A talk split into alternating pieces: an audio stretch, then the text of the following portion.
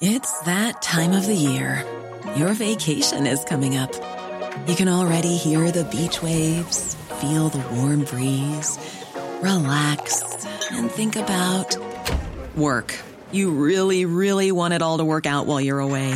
Monday.com gives you and the team that peace of mind. When all work is on one platform and everyone's in sync, things just flow wherever you are. Tap the banner to go to Monday.com.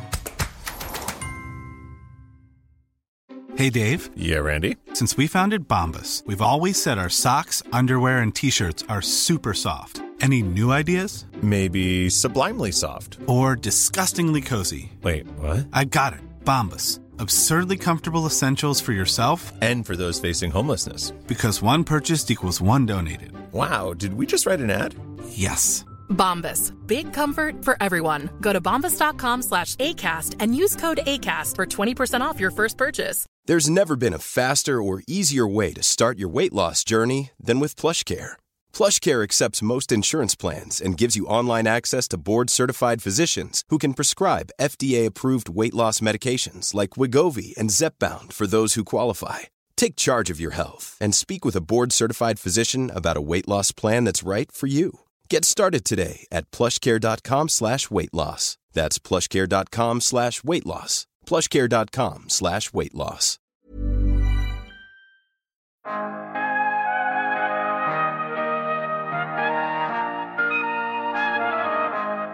Anna, skulle du vilja leva i 150 år? Ja, men bara om mina barn också får leva lika länge. Mm, det kanske de får. Du lyssnar på podden Allt du behöver veta om ny teknik. Idag träffar vi den hyllade teknikoptimisten, hjärnforskaren, entreprenören och läkaren Mona Esmelzade. Hon är mer känd under sitt smeknamn Dr. Mona. Ja, och det här blir ett samtal om att leva på lånad tid, om hur hjärnan ständigt spelar oss spratt, om att leva riktigt, riktigt länge och vem man tar med sig på en resa till rymden.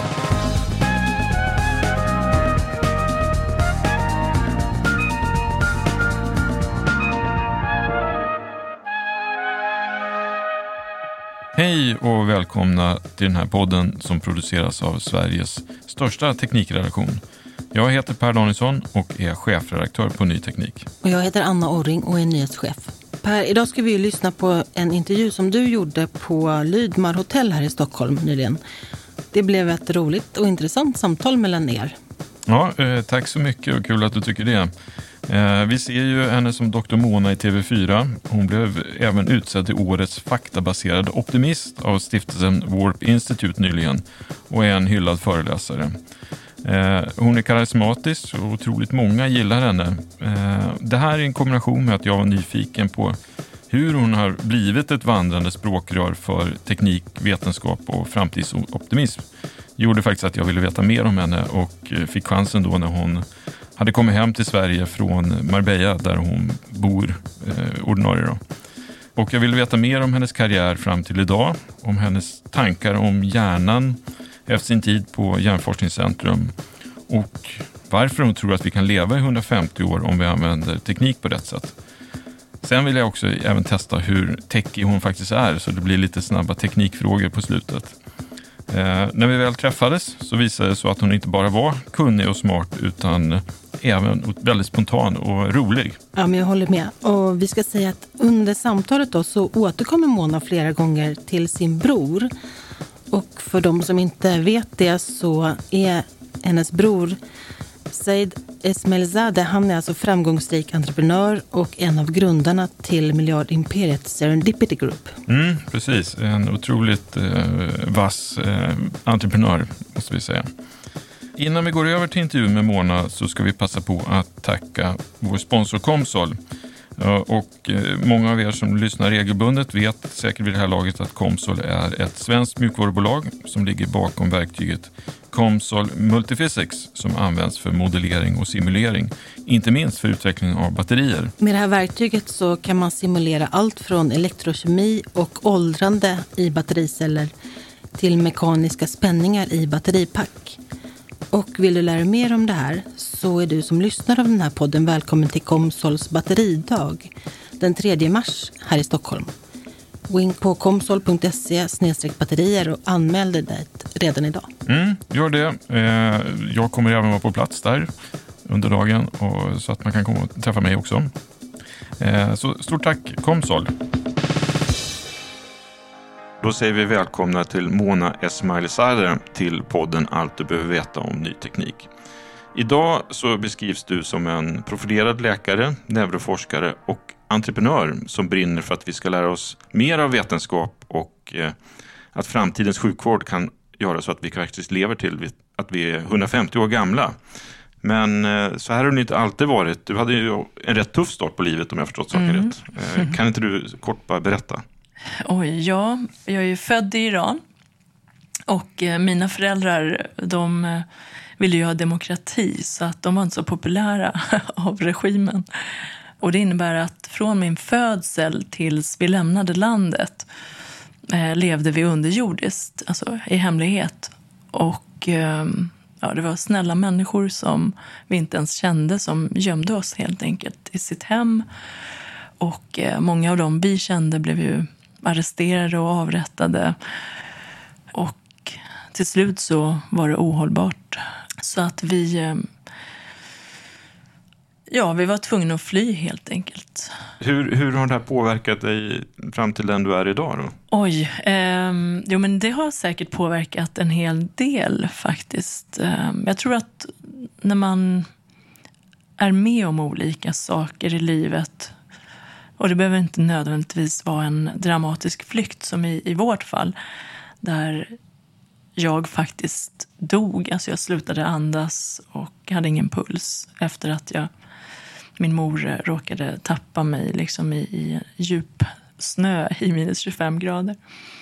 Men överhuvudtaget när man genomgår svårigheter i livet så leder det ju till att man kan få lite superkrafter om man bara överkommer svårigheternas akuta fas, så att säga. Så jag tror att det definitivt har hjälpt mig att se på livet annorlunda och att inte ta saker och ting för givet. Och också att man vet att i vilken sekund som helst så kan ju allting förändras. Mm.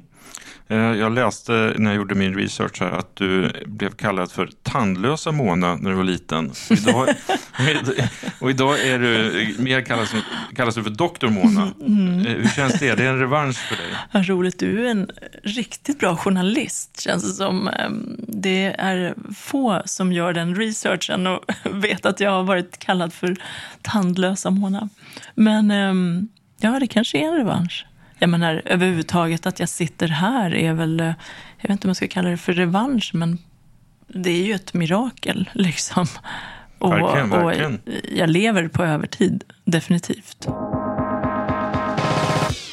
Mellan 2007 och 2011 så var du på Karolinska institutet och Hjärnforskningscentrum. Mm. Eh, och du har beskrivit den tiden som väldigt eh, ja, fantastisk och du har starka tjänster för KI över, överlag.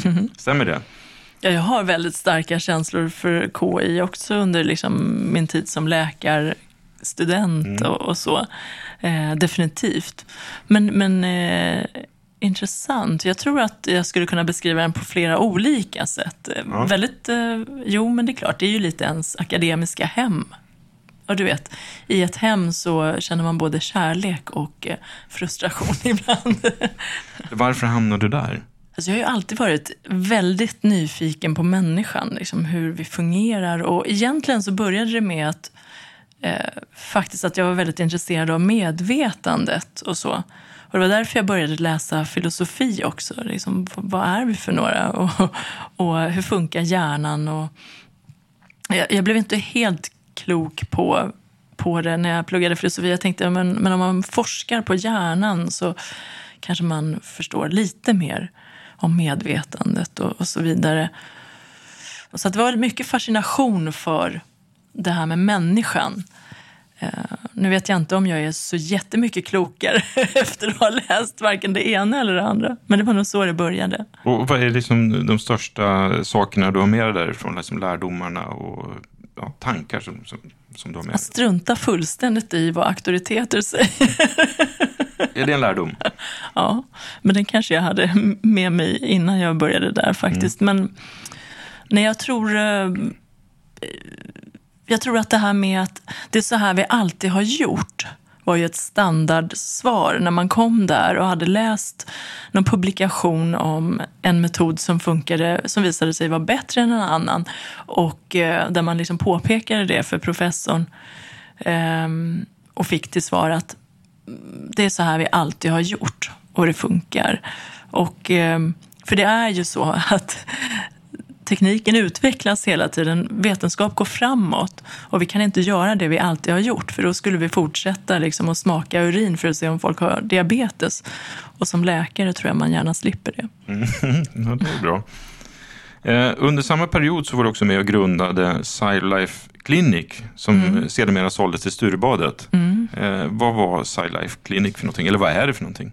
Nej, men det var ju så att jag hade liksom jobbat som läkare i några år eh, inom sjukvården och eh, blev ganska frustrerad över att folk kom in och var dödsjuka i sånt som du faktiskt kunde förhindra. Så därför så, så startade jag upp den här kliniken helt enkelt. Eh, och hela konceptet gick ut på att använda sig av den senaste vetenskapen och tekniken för att kartlägga och förhindra sjukdomar såsom ja, hjärt-kärlsjukdomar, cancersjukdomar och så vidare. Och eh, man kunde väldigt snabbt i alla fall se att det är väldigt fördelaktigt att kartlägga sjukdomar tidigt. Vi vet ju liksom att men, men, fångar du en tumör tidigt så är, är det mm. liksom god prognos. Men då menar du fånga eh, sjukdomar per individ? Ja, ja. exakt. Ja, men du besiktar ju din bil. Varför skulle du inte besikta din kropp? Men varför finns det sån, eh, när man pratar med människor så är de oftast mm. väldigt eh, ja, så att säga, rädda mm. för att få reda på hur, hur det kanske ligger till? Just det. Och det är ju just för att eh, vi är vana vid att när du väl går till doktorn och får ett besked om cancer till exempel, då är det ganska kört i många fall. För att när du väl har fått symptom så, så har det gått väldigt långt. Och därför så, så är vi lite stigmatiserade kring det här med sjukdomar. Men om man, om man liksom ändrar på hela sättet man gör det, det vill säga att man liksom fångar det innan det har blivit ett problem, då är det ju inte så himla allvarligt egentligen. Utan, eh, så att, och den rädslan den är irrationell egentligen. Därför att det är helt enkelt så att eh, vi kan förhindra i princip alla sjukdomar. Det är väldigt få sjukdomar där det verkligen är helt kört. Så som det ser liksom, ja. Och, ehm, så det lönar sig liksom inte att stoppa huvudet i sanden. Utan, eh, men, men, problemet idag är ju att det finns inte riktigt någon vårdstruktur kring det. Det finns inte så mycket kunskap om det bland läkare ens. Men vad menar du med vårdstruktur då? Att om man har fått besked om att det ligger någonting som är i farozonen så finns det inte en, ett system för att fånga upp det och eh, bromsa det? Nej, och framförallt så finns det inte ett system där man faktiskt fångar upp det här. Alltså inom vården så är det ju väldigt symptomatiskt tänk. Och det var ju det jag verkligen försökte pusha för, en slags paradigmskifte inom vården där man förhindrar sjukdomar istället för att ta hand om det när det uppstår. Eh, och jag tror att jag i alla fall, jag lyckades liksom bevisa konceptet att, att det är en bra sak att göra. Och jag tror att, eh, jag inbillar mig i alla fall att jag pushade den utvecklingen framåt. Därför att när jag började så himlade folk med ögonen och trodde att jag var galen. Liksom. Och nu så, så vet de att jag är galen fast de, de tycker att det nog är ganska klokt ändå.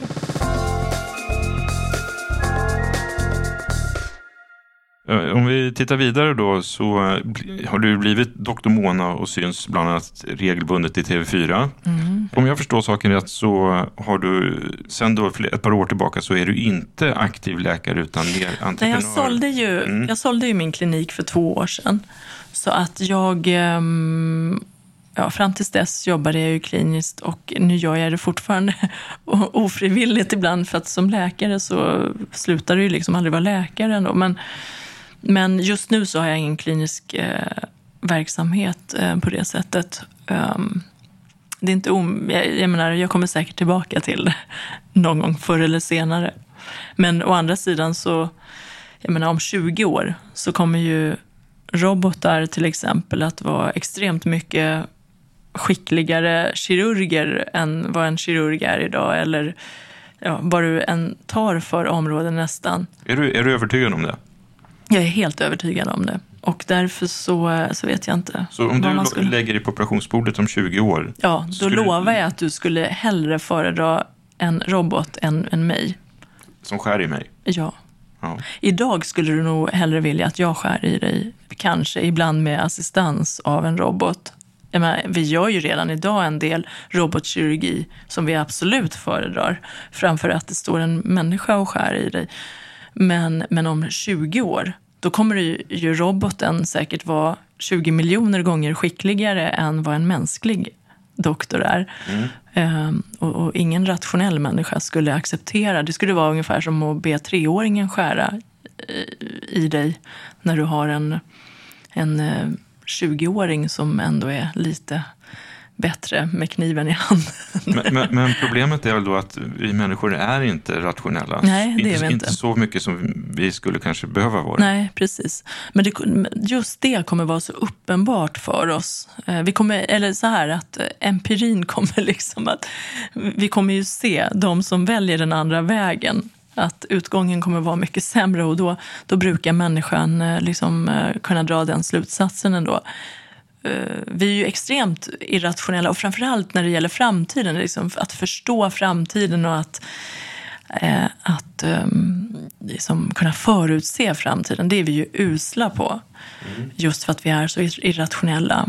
Men vi brukar kunna ta till oss ibland när vi ser saker svart på vitt. Men, men du är kanske mer rationell än vad många andra är då med andra ord. Det har jag aldrig hävdat. Men du är i alla fall en flitigt anlitad föreläsare och pratar gärna om artificiell intelligens, genetik, leva länge och hjärnans belöningssystem och väldigt positiv till teknik och framtid. Vad är det som gör dig till en trovärdig budbärare av alla de här budskapen? Oj. Ja, men jag antar att det är fördelaktigt att jag liksom vet vad jag pratar om. Ja, ja.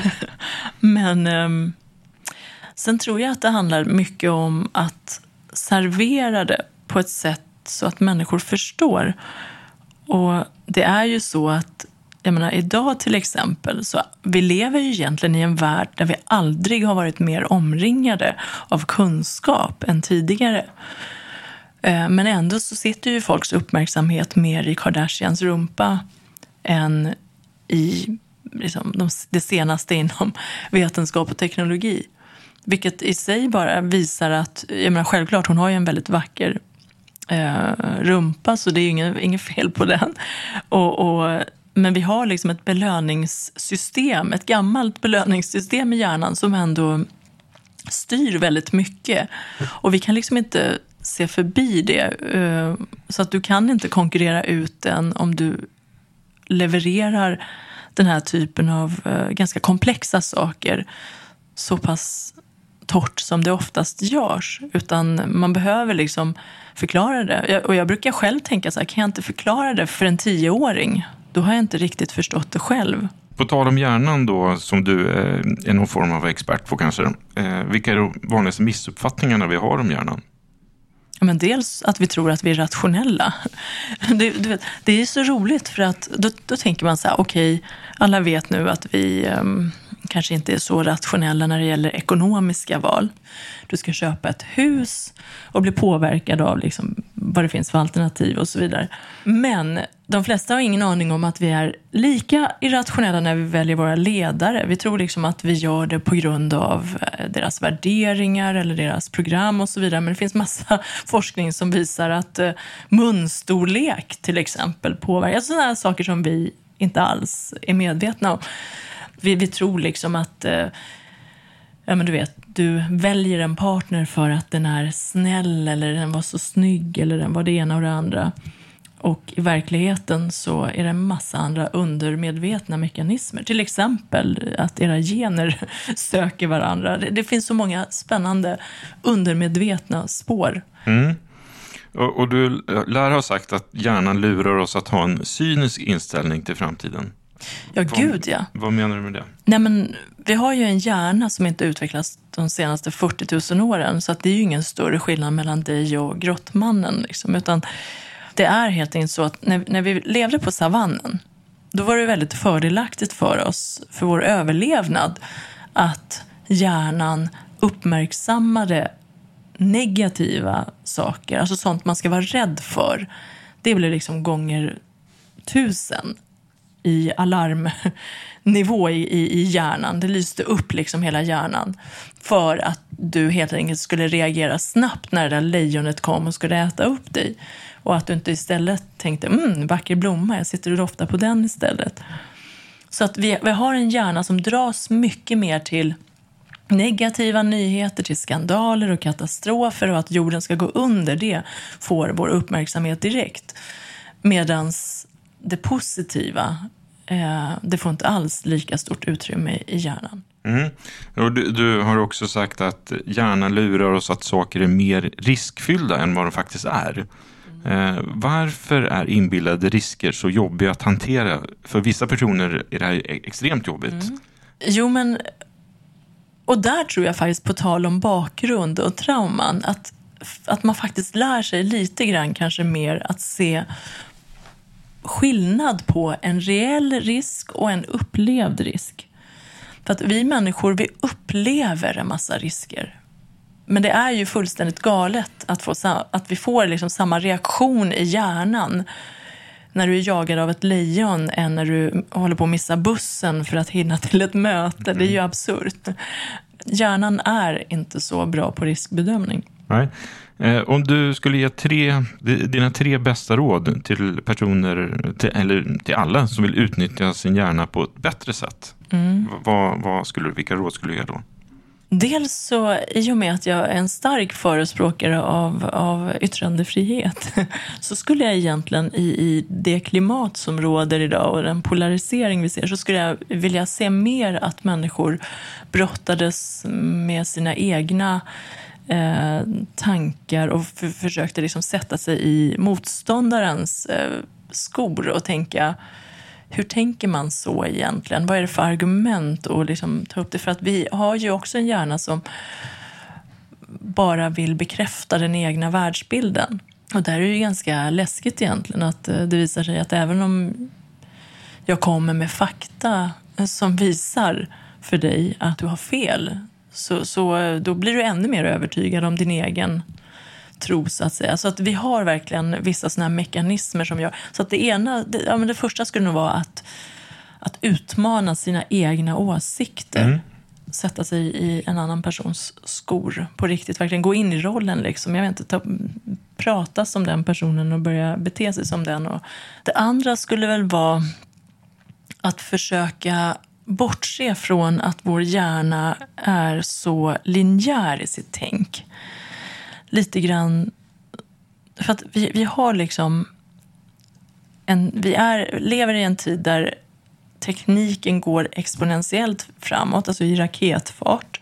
Och det innebär att när vi har så svårt att greppa det här exponentiella, det här där det liksom inte går från 1 till 2 till 3 till 4 till 5, utan där det går till, du vet, kanske 1 till 2 till 4 till 8, 16, 32 och så vidare och efter 30 steg så har det gått en miljard.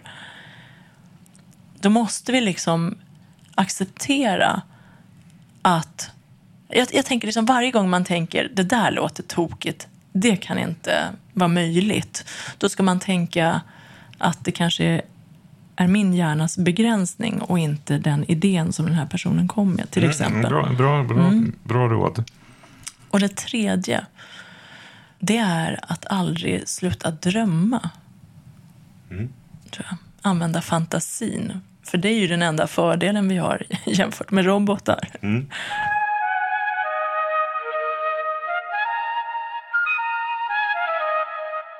Om vi tittar på teknikutveckling och leva länge då, som du mm. är en mm. stark förespråkare för, så eh, lär du också ha sagt, har jag researchat fram, att när det gäller vårt jords framtid så är du till skillnad från många andra inte alls orolig för att jordens resurser är på väg att ta slut. Eh, mm. Utan du är mycket, mycket mer optimistisk. Absolut. Vad grundar du det på? Nej, men för det första så har det genom världshistorien bara blivit bättre och bättre och bättre. Varför skulle det nu helt plötsligt bara det, det är fullständigt irrationellt. Det, det trodde man ju också liksom tidigare, att ja, men nu, vi, vi lyfter människor ur fattigdom och sen så överbefolkas jorden och folk vill föda fler barn. Men vilken idiot vill föda fler barn om man kan ha några få bara? Som, nej men liksom, ja, det, det är en massa saker man tänker som inte riktigt blir så ska jag be om ursäkt om det där med idiot nu så att ingen känner sig kränkt om man har 15 barn och bor i Sverige, eller är svensk och har 15 barn. Nej, men jag, jag tror liksom att eh, Nej, vi bör absolut... Jag är inte alls, inte ett dugg orolig för att resurserna ska ta slut. Eh, jag tror att vi... Det är inte så att det är en tårta som tar slut när vi äter av den, utan vi har lyckats skapa fler och fler tårtor. Eh, så att eh, det här med teknisk utveckling, alltså teknologi demokratiserar och inget annat. Det finns liksom, det är tvärtom. Och jag skulle säga att de största vinnarna av det här är de som har det sämst. Mm. De som egentligen är mest förtryckta, de som är fattigast, minoriteter, kvinnor, alla som har behövt kämpa lite mer. Det är ju de det är precis som med kvinnorörelsen. Liksom. Det är ju tack vare alla innovationer och den tekniska utvecklingen som jag kan sitta här med dig nu och inte behöva vara kvar i en grotta och amma barn som det endaste jag gör. Mm. Istället får du sitta här och prata om att man kan leva till 150 år mm. och att det är faktiskt en reell möjlighet. Mm. Eh, hur, hur resonerar du kring den frågan? Ja, men eh, vi, vi lever ju längre och längre. Och för 100-150 år sedan så levde vi i genomsnitt 37 år och idag så har vi mer än dubblat den siffran. Och eh, vi lär oss också mer och mer om, eh, om eh, åldrandets molekylära mekanismer. Och, så att den koden kommer vi knäcka inom, absolut inom de närmaste decennierna. Mm. Kan du ge några tips till alla som vill leva riktigt, riktigt länge? Vad ska de göra? Ja, precis. För att eh, egentligen så handlar det om att hålla sig frisk de närmaste 20-30 åren eh, för att hinna vara med och uppleva de här eh, revolutionerna inom vetenskap och teknologi som kommer att förändra allt som vi känner till idag. Och för det så finns det visserligen en del livsstilsfaktorer man kan... Jag menar, alla vet att vi ska äta ganska sunt och röra på oss. Och där vet man ju liksom från de här så kallade blåa zonerna, alltså där människor lever längst, att mm. Eh, de har ju lite sådana principer om att bara äta, äta sig 80 procent mätt till exempel. Eh, verkar vara en av de här livsstilsfaktorerna. En annan är det här med att känna att man har ett purpose är viktigt, alltså mening. Så att du har ett syfte varje morgon du vaknar. Det behöver inte vara så himla avancerat. Det kan vara att du ska ta hand om ditt barnbarn. Men då, ja. då, då återkommer vi till hjärnan igen. Att hjärnan ska stimuleras och den ska vara alert och, och känna sig att eh, man ska få positiva tankar till att Definitivt. vakna. Definitivt. Ja. Jo, absolut. Mm. Um, nej, och, exakt. Och det är inte bara för att det känns bra, utan för att forskning visar att det förlänger ditt liv med flera år. Um, och, och sen så det här med att alltså det är ju viktigt att ha kul. uh, och optimister lever längre. Um, så att det, det, finns vissa såna här livsstilsfaktorer. Det här sociala är ju otroligt viktigt. Tyvärr kommer ju det väldigt ofta i skymundan för att vi liksom inte riktigt ser det på en lika hård uh, liksom faktor som vi borde. Men, men egentligen är det ju så att all forskning visar ju att det är att ensamhet dödar. Mm. Att det är lika hälsofarligt att ha ett socialt fattigt liv som det är att röka. Men sen förutom de här livsstilsfaktorerna, för kan, du kan ju äta morötter hela livet och springa och ändå få en hjärtinfarkt eller en tumör som tar koll på dig. Därför är det extremt viktigt att använda sig av den teknik som finns för att kartlägga och förhindra sjukdomar mm. tidigt. Du, det finns ju väldigt mycket som talar för att, eh, att du har rätt. Att det mm. kommer med, med, modern teknik kan man leva längre, man får, kan få bättre liv och så vidare. Men känner du, kan du känna en oro att all den här eh, optimismen och sånt kommer bara gynna ett visst skikte av medborgarna och att det inte kommer distribueras ut jämnt ut. Det blir inget jämlikt, eh, jämlika möjligheter att ta del av allt det här. Ja, tvärtom. tvärtom. Eh, det var som, som eh, min bror sa här i morse att eh, kommunismens utopi eh, kommer nog att realiseras med eh, liksom, mm, ja, den eh, marknadsekonomi och med de, den framfart vi faktiskt har nu. Så att det är tvärtom. Alltså teknologi demokratiserar. Och precis som om du ser på det här med mobiltelefoner, jag menar för 30 år sedan så kunde du vara hur rik du ville. Du, det var ändå, alltså som privatperson kunde du ändå inte äga en mobiltelefon. Och dessutom var den gigantisk som en byggnad. Liksom. Eh, Medan idag så kan du vara en fattig flicka någonstans i världen där det inte är så privilegierat. Och tack vare en mobiltelefon kan du kanske starta ditt eget företag och försörja din familj trots att du kanske inte ens får sätta din fot utanför hemmet.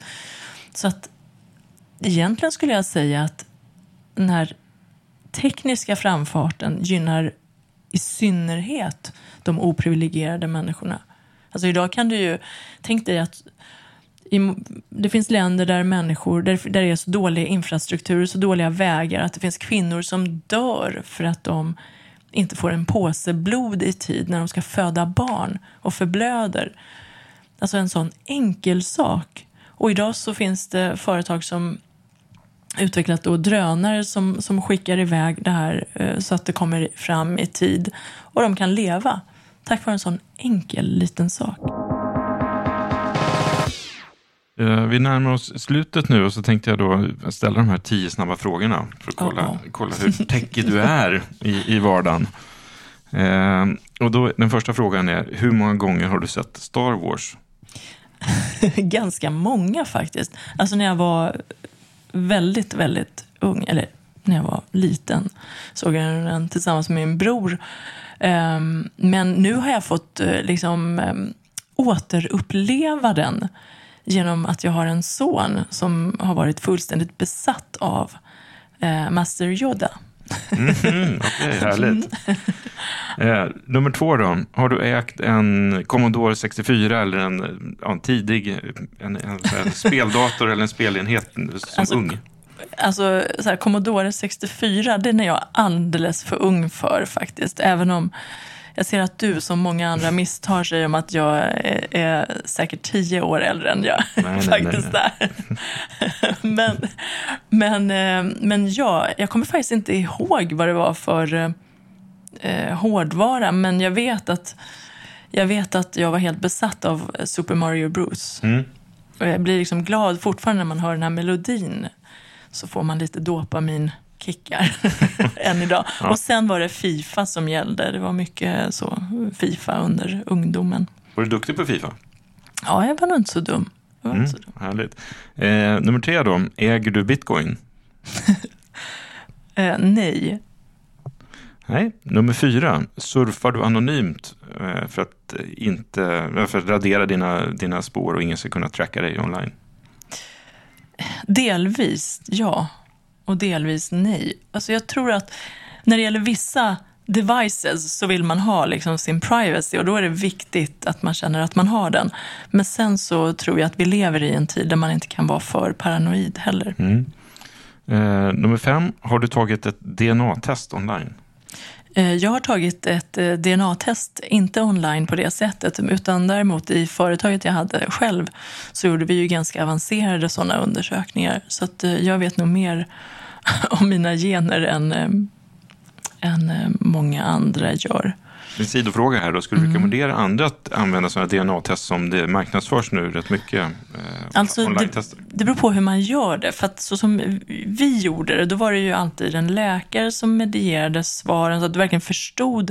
För det första så letade vi ju och kartlade saker. Vi visste liksom vad vi, vad vi var ute efter och vi visste hur vi ska förklara så att du förstår vad det innebär. Och det var en del av en större hälsoundersökning. För att generna är ju väldigt intressanta, eh, men det är ju bara en pusselbit i det stora hela. Så att det beror på lite. Du vet, det är som att fråga om liksom, är det bra med en bil? Ja, om du vill komma från A till B under den och den tidsspannet. Men allmänt kan man nog kanske inte... Ja, nej, så det beror på vad man har för syfte eh, och vem som utför det.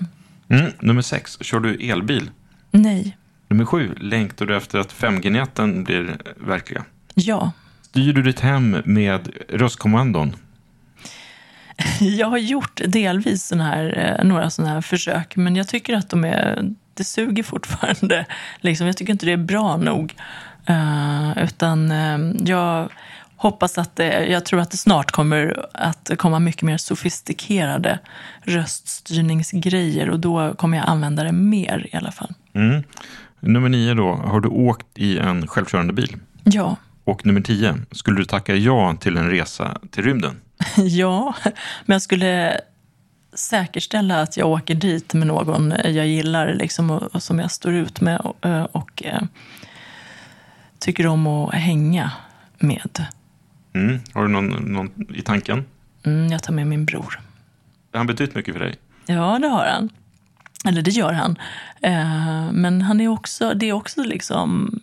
Vi utmanar varandras tankar väldigt mycket. Vi, vi ska kanske säga det att han är ju en framgångsrik eh, entreprenör, kanske en av de främsta just nu i Sverige. Ja, precis. Han är en, eh, dels är han ju en otroligt um, ja, men framgångsrik och duktig person. Men eh, för mig så det finns eh, många andra lager där som, som jag värdesätter ännu mycket mer. Mm. Um, så att jo, men honom tar jag med mig. För tänk hur många timmar vi kan diskutera om allt möjligt. Det vi är oändliga mm. möjligheter. Intressant. Eh, Mona, stort tack för att du kom till eh, podden Allt du behöver veta om ny teknik. Ja, men tack snälla. Tack. Vi närmar oss slutet på det här avsnittet och om du vill fördjupa dig och få mer insikter i det som Dr. Mona pratar om, då kan du gå in på nyteknik.se och läsa Peter Ottsjös analys av den här intervjun. Alltså Peter, vår reporter på Ny Teknik. Mm, det är alltid intressant att läsa våra reporters analyser, så gör gärna det. Vi tackar dagens huvudsponsor Comsol och alla avsnitt och bonusklipp finns såklart på Acast, Spotify, iTunes, även Google Podcast och givetvis på nyteknik.se. Klicka gärna på prenumerera så missar du inget avsnitt. Om du har några åsikter om innehållet eller tips på ämnen som vi ska prata om eller vill tipsa om intressanta personer som vi kan intervjua, mejla då till redaktionen nyteknik.se. Jag heter Anna Orring. Och jag heter Per Danielsson. Tack för att du lyssnade. Hej då. Hej då.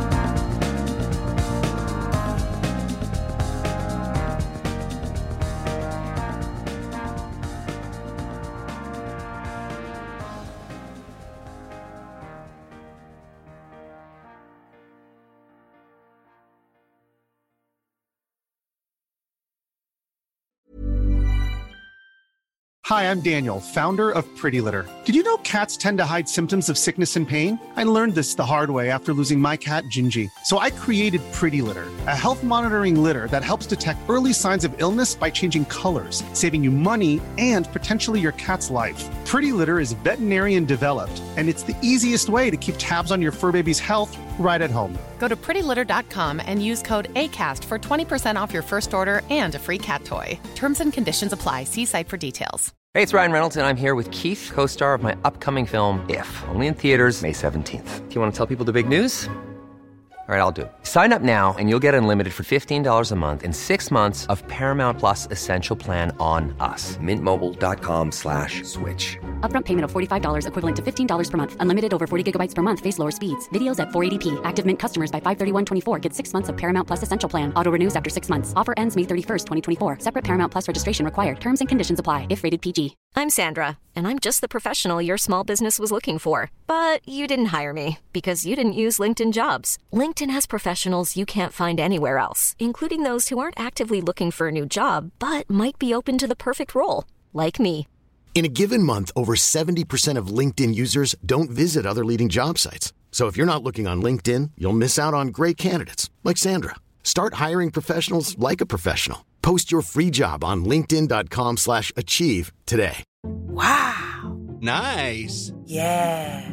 What you're hearing are the sounds of people everywhere putting on Bombas socks, underwear, and t-shirts made from absurdly soft materials that feel like plush clouds. Yeah, that plush. And the best part? For every item you purchase, Bombas donates another to someone facing homelessness.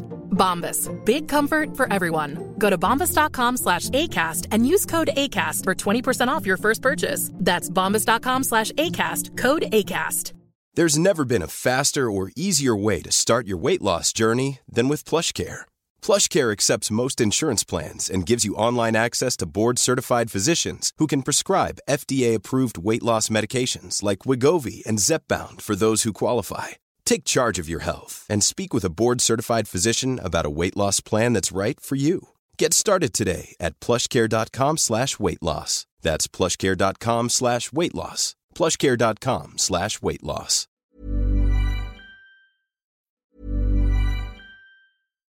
Hi, I'm Daniel, founder of Pretty Litter. Cats and cat owners deserve better than any old fashioned litter. That's why I teamed up with scientists and veterinarians to create Pretty Litter. Its innovative crystal formula has superior odor control and weighs up to 80% less than clay litter. Pretty Litter even monitors health by changing colors to help detect early signs of potential illness. It's the world's smartest kitty litter. Go to prettylitter.com and use code ACAST for 20% off your first order and a free cat toy. Terms and conditions apply. See site for details.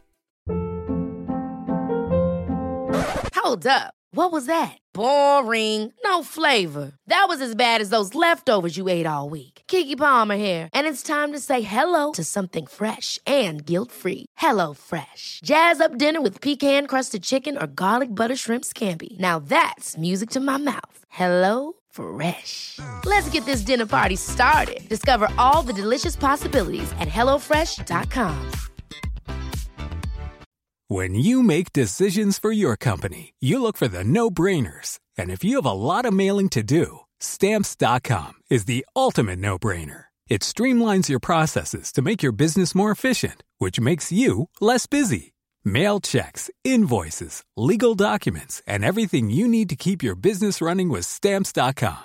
Seamlessly connect with every major marketplace and shopping cart. Schedule package pickups and see your cheapest and fastest shipping options from different carriers with rates up to 89% off USPS and UPS rates. And with the stamps.com mobile app, you can take care of mailing and shipping wherever you are. Make the same no-brainer decision as over 1 million other businesses with stamps.com. Sign up with code program for a 4-week trial plus free postage and a free digital scale. No long-term commitments or contracts. That's stamps.com. Code program.